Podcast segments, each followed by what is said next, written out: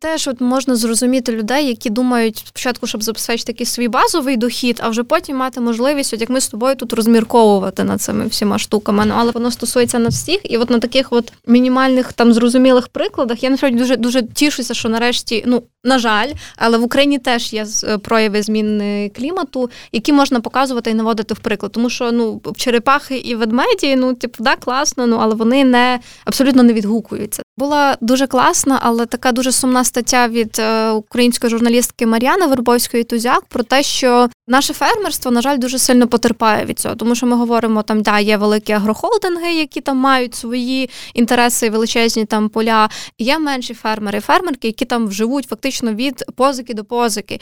І вона описала історію фермера, який е, через те, що була дуже сильно посуха літом, не зміг віддати позики, він повісився. Тобто, через те, що він от взяв велику позику і не врожай, який він не міг передбачити, через те, що ну не можна передбачити погодні умови, через те він просто позбавив себе життя, і це не одиночний випадок. Тобто, це от по всьому світу спостерігаються такі випадки, і це вже є в нас в Україні. Тобто, це не треба далеко йти. І це прям ну це це для мене найсумніше, що треба, от прям такі вже як е, екстреми до таких екстремів доходити, щоб показувати людям, ось тут воно є. Але все одно навіть при таких екстремах люди цього не розуміють. Це дійсно це дуже, дуже е, сумна історія, і вона така, ніби вона набагато глобальніша, ніж про цю одну людину. Та? Це як просто такий, от знаєш. Е, Збірний образ. Образ і такий, власне, вже літературний, навіть е, чи там міг би бути кінематографічний образ, коли є от конфлікт між однією людиною і суспільством. Та, що от суспільство не, не розуміє, що проблема насправді не в тому, що там один, не один, а проблема в тому, що ну якби він от просто перший на межі цієї тіні, яка насувається mm-hmm. на всіх насправді. Тому що, ну подумаєш, фермер не ну хтось може взагалі цинічно сказати, що треба було там не, не брати позику, треба було то, а чого фермерство пішов, якщо не дав собі ради. І взагалі дуже часто в, в ураженому і е, травмованому радянським періодом суспільстві дуже часто є зневага на кожному кроці. Mm-hmm. І якщо ти там живеш у місті і працюєш в офісі і дістаєш гарну роботу, то ніби фермерство це відстій. Ну дуже часто таке, так? Але ну і тут такі дурні навіть приклади, а що ти їсти будеш? Воно воно навіть не працює, так? тому що ну як він це я собі куплю якийсь це, я собі можу це дозволити. Так, але власне йдеться про те, щоб бачити загрозу, яка наближається. Що перше це поглине одного фермера, потім десятьох, потім всю Україну південну, а потім це ж і в інших країнах, а інші країни перестануть експортувати їжу, тому що їм самим буде потрібна ця їжа, і потім ти зі своєю зарплатою будеш так само, як якийсь е, багатій із золотом у пустелі без води. Так, або як Скрудж Макдак, який мав е, купався в тих грошах і нікуди їх не вкладав. Ну а для чого це тоді? Але мені от здається, от саме через такі історії, і взагалі, от ну, наш мозок же ж, по-перше, там думає шаблонами, по-друге, він думає історіями. І от показувати такі важкі, незрозумілі, часто до сприйняття речі через якусь там історію однієї, двох людей або сімей, мені здається, воно якраз навпаки дуже допомагає.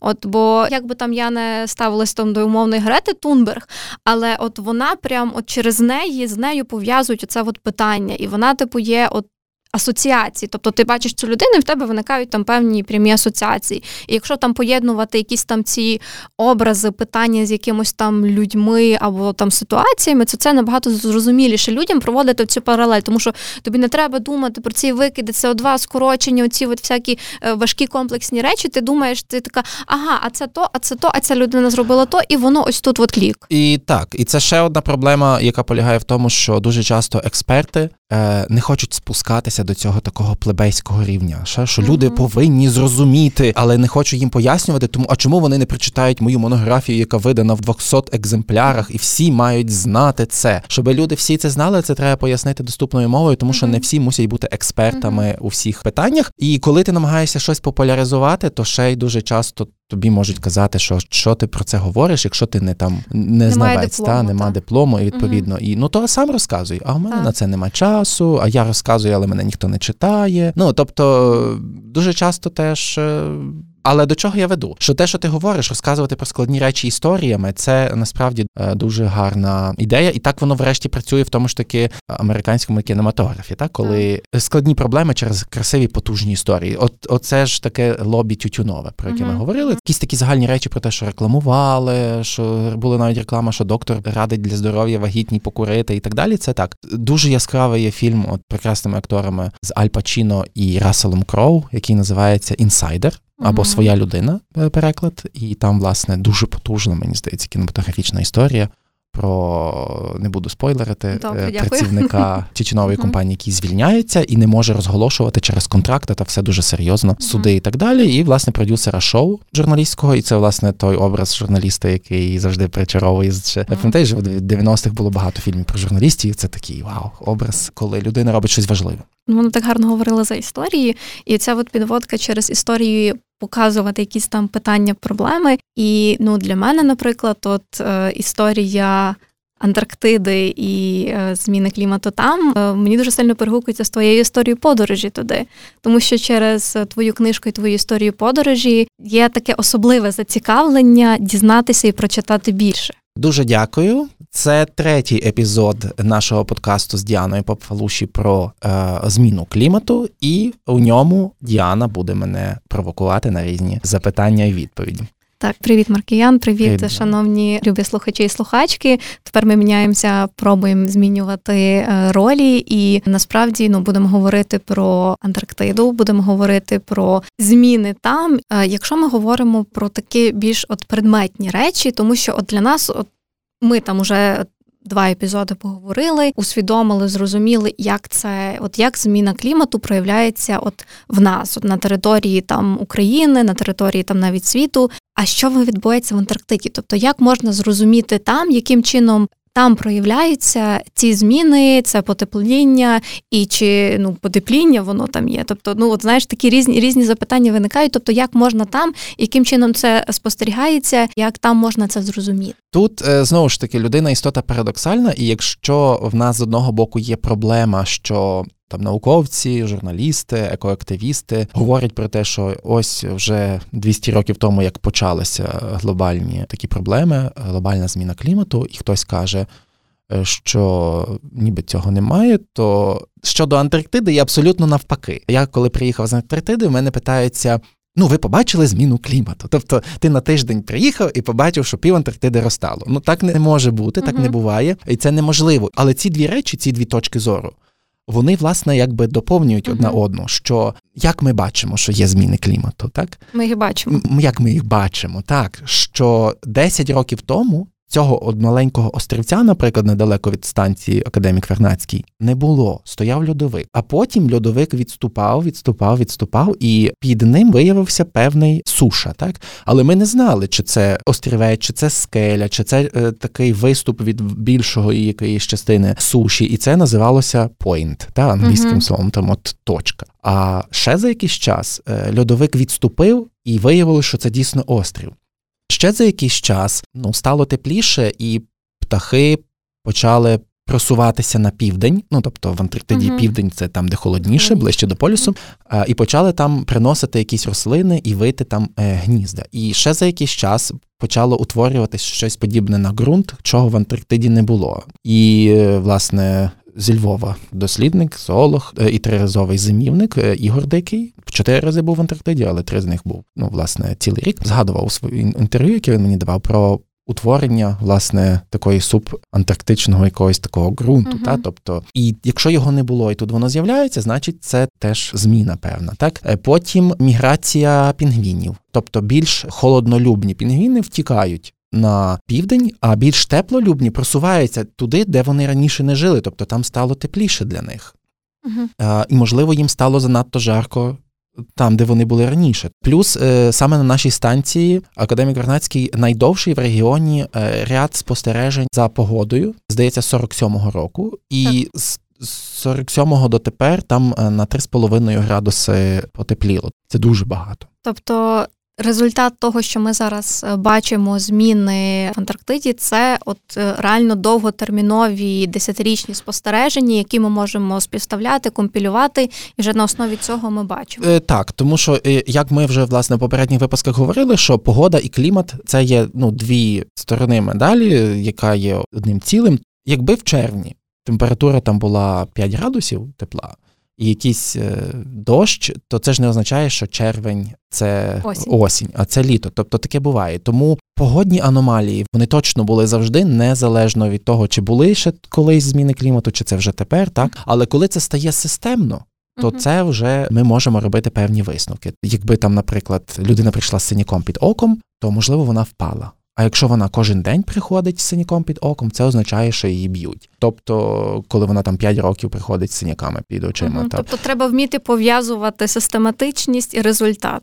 Так, якщо би там була дуже аномальна тепла погода в Антарктиді один день, то це не ознака зміни клімату. Uh-huh. Та тобто тому смішно, коли питається, чи ви там були ну там півтора місяця, ви побачили зміну клімату. Ну якби я був хоча б два рази, 10 років тому і тепер, і такий самий період часу, і побачив би якісь такі досить е, суттєві відмінності, то я би міг щось сказати. А так я особисто не міг цього побачити. Я просто побачив речі на свої очі, побачив uh-huh. речі, по яких інші люди можуть мені довести що зміна клімату є. Той же ж е, цей острів, на який я ступав, він раніше там кілька десятків років тому його не було. Він був під льодовиком. Тобто льодовик відступив дуже суттєво. І ти тоді, власне, вже робиш всі ці спостереження, інші моделі, що в Антарктиді моніторять, скільки тих льодовиків відступило, скільки і так далі. і так далі. А взагалі ті острови, які біля нашої станції Академік Вернацький, майже кожен із них мав впродовж цілого року льодову шапку. Так а а тепер цих льодовиків вже в основному mm-hmm. немає. І навіть здається, рік тому на нашому, ну на нашому, я не знаю наскільки це коректно казати, тому що Антарктида нічия, але mm-hmm. на острові, де знаходиться наша станція, теж є льодовик і від нього відколовся величезний гігантський шматок. Ну і можливо за там 10-15 років його теж не залишиться, хоч він був досить, ну, досить такий масивний. Це маленький островець, але от і е, так само, наприклад. Е, Раніше можна було би там пішки чи на лижах перейти цю 7 кілометрів протоки та від острова до континенту. А тепер це вже здебільшого неможливо. Тобто лід так не замерзає. Наскільки я знаю, наприклад, кити не залишалися на зиму, а зараз е, uh залишаються. Це означає, що ну знову ж таки лід не замерзає, вони мають чим дихати, вони можуть там залишатися, їм не є так холодно, і вони навіть залишаються навіть, е, uh я так розумію, взимку. Так я про це все детально писав. Тут дуже важливо, власне, ці довгі тривалі спостереження, і це я би зробив такий відсилку до попередніх наших тем в попередніх епізодах. Так, вчені бачать, що зміна клімату є, тому що це не так хтось встав і подумав, о, мені спала на думку така ідея. А бачить це багато-багато років. Те, що ти кажеш про там в Індонезії столицю переносять на тисячу кілометрів. Ну це ж дуже дорого. Люди би так з дуру би просто так не робили би uh такого, так? Тобто, якщо їхню стару столицю просто розмиває і розносить.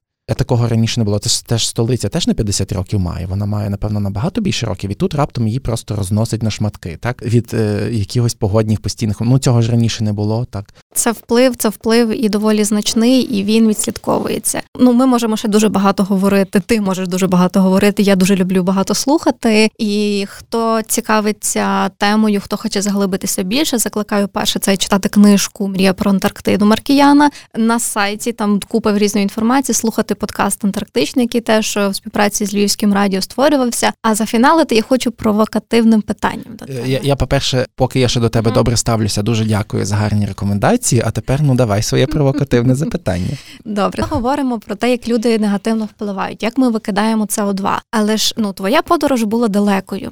І під час неї ти спродукував дуже багато відходів, дуже багато викидів СО2, пластик цей одноразовий в літаках, ці всі перельоти і так далі. Ну чи виправдано це? Не знаю. Я не знаю, чи воно виправдано. Бачиш, е, я я розумію, чому люди насправді хочуть жити е, теперішнім е, моментом і залишити всі ці пластикові проблеми і зміну клімату для майбутніх поколінь. Тому що ну життя одне, і хочеться його прожити добре. І дуже образливо. Я насправді, коли сортую сміття, коли в мене з паперового пакета на сходах висипається органіка, і треба або руками це згрібати, або йти ще потім замітати, або деколи навіть було таке, що помити. І за це час.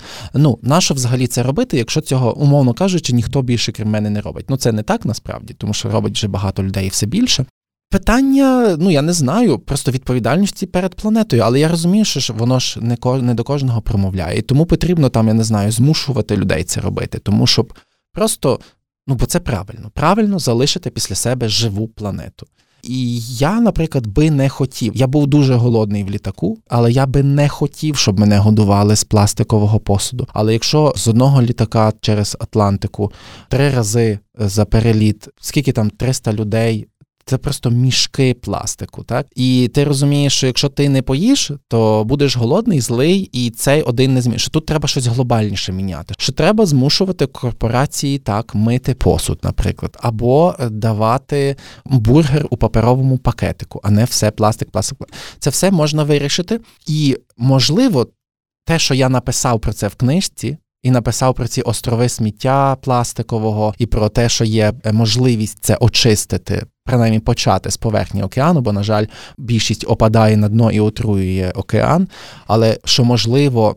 Цю книжку прочитає там кілька людей, ну насправді кілька тисяч людей, але переважно книжки читають більш активні люди і часто молоді, які може ще щось встигнуть таке зробити в цьому напрямку, чи політично, чи екологічно, чи зі з тими пластиком якось боротися і так далі. І вони про це дізнаються. Я не можу змінити весь світ, але я, як письменник, який досить непогано написав. Про комплекс цих проблем, можливо, когось зацікавлю. І те, що я з'їв тричі в цьому літаку, можливо, вартувало того, що я крім того, літак був повністю заповнений людьми. І якби я не полетів і не написав про цю книжку, то полетів би, можливо, хтось інший, або літак би полетів з цим порожнім місцем. І так само, ну, яхта це не туристичний лайнер. Так там на яхті я йшов яхтою, і там дуже екологічно ставилися до власне до відходів і так далі. І я багато чого дізнався від капітана, що теж є в книжці. І на нашій станції теж сортують сміття і вивозять. Тобто там в той час було майже 40 людей. Ну тобто. Громадський транспорт класний тим.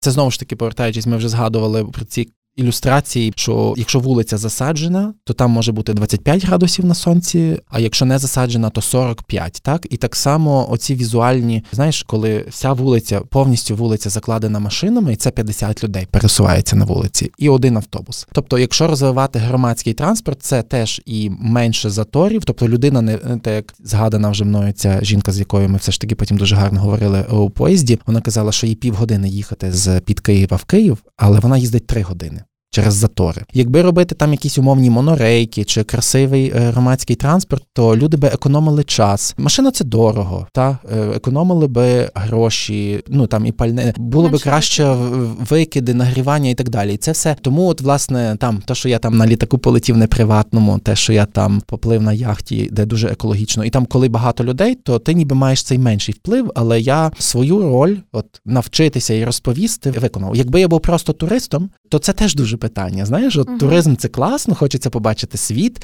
але ти ніби ті теж споживаєш. Туризм це споживацтво. Можливо, колись там, коли ти на коні там їхав, і і там два місяці в один бік це займало, і ти там їв продукти, які там десь були. Це зараз це трішки інакше. І це теж туризм теж треба міняти, бо він дуже споживацький, бо він, власне, налаштований на те, щоб заробити на туристу. Якщо якось ставитись до цього, власне, йти зі своєю там пляшкою, не нести з собою пластик.